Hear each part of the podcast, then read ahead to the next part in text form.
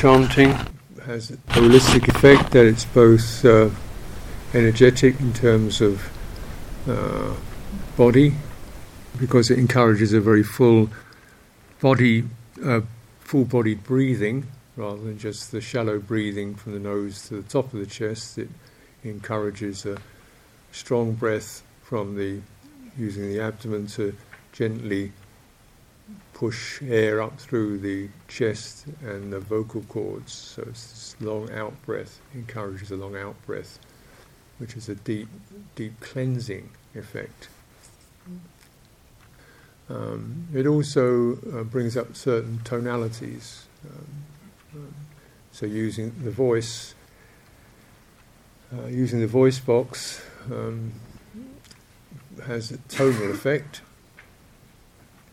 These tonal effects are both felt in the body because the body resonates, the bones of the body resonate, some of the tissues resonate to create sound. How breath becomes sound is an interesting uh, point. Become, how does breath become sound? because certain fibers resonate and that resonating effect is amplified through the chambers in the throat and the mouth and the head and the chest, give it a certain uh, chambers and also the bone structure. And all this um, affects energy.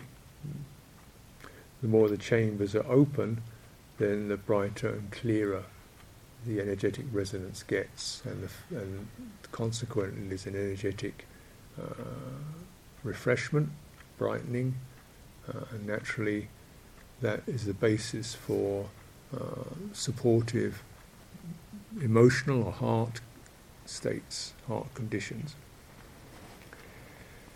It's done with the out breath, which means it's associated with a certain letting go, whereas we, we inhale, we pull things in, with the exhalation we release. So this releasing gesture of, of energy, of our bodies, is also uh, associated with a kind of a, a, freeing up of energy rather than constricting it.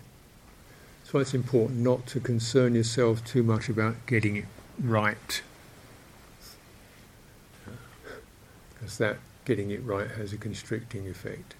Don't concern yourself how good your voice is or how loud it has to be. Just try to pick it up and follow it through uh, uh, as it feels natural. It probably doesn't feel natural at all. It's not normal, but it is natural. Um, so this certain emotional effect associated with releasing and transmitting, and these are emphasized in this particular form called puja. Puja means honoring or praising or giving a, a positive acknowledgement to uh, qualities here typified by the Buddha, means awakening, clarity, uh, purity of conduct, wisdom, compassion.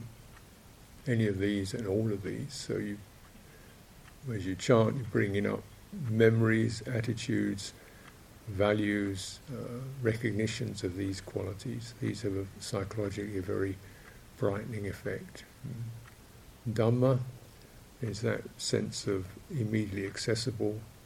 It's not, so it gives you a feeling of, oh, it's right here. Sangha is a sense of cooperation at one level. The community which, as we chant together, we form a community, we form a cooperative, all the voices blend.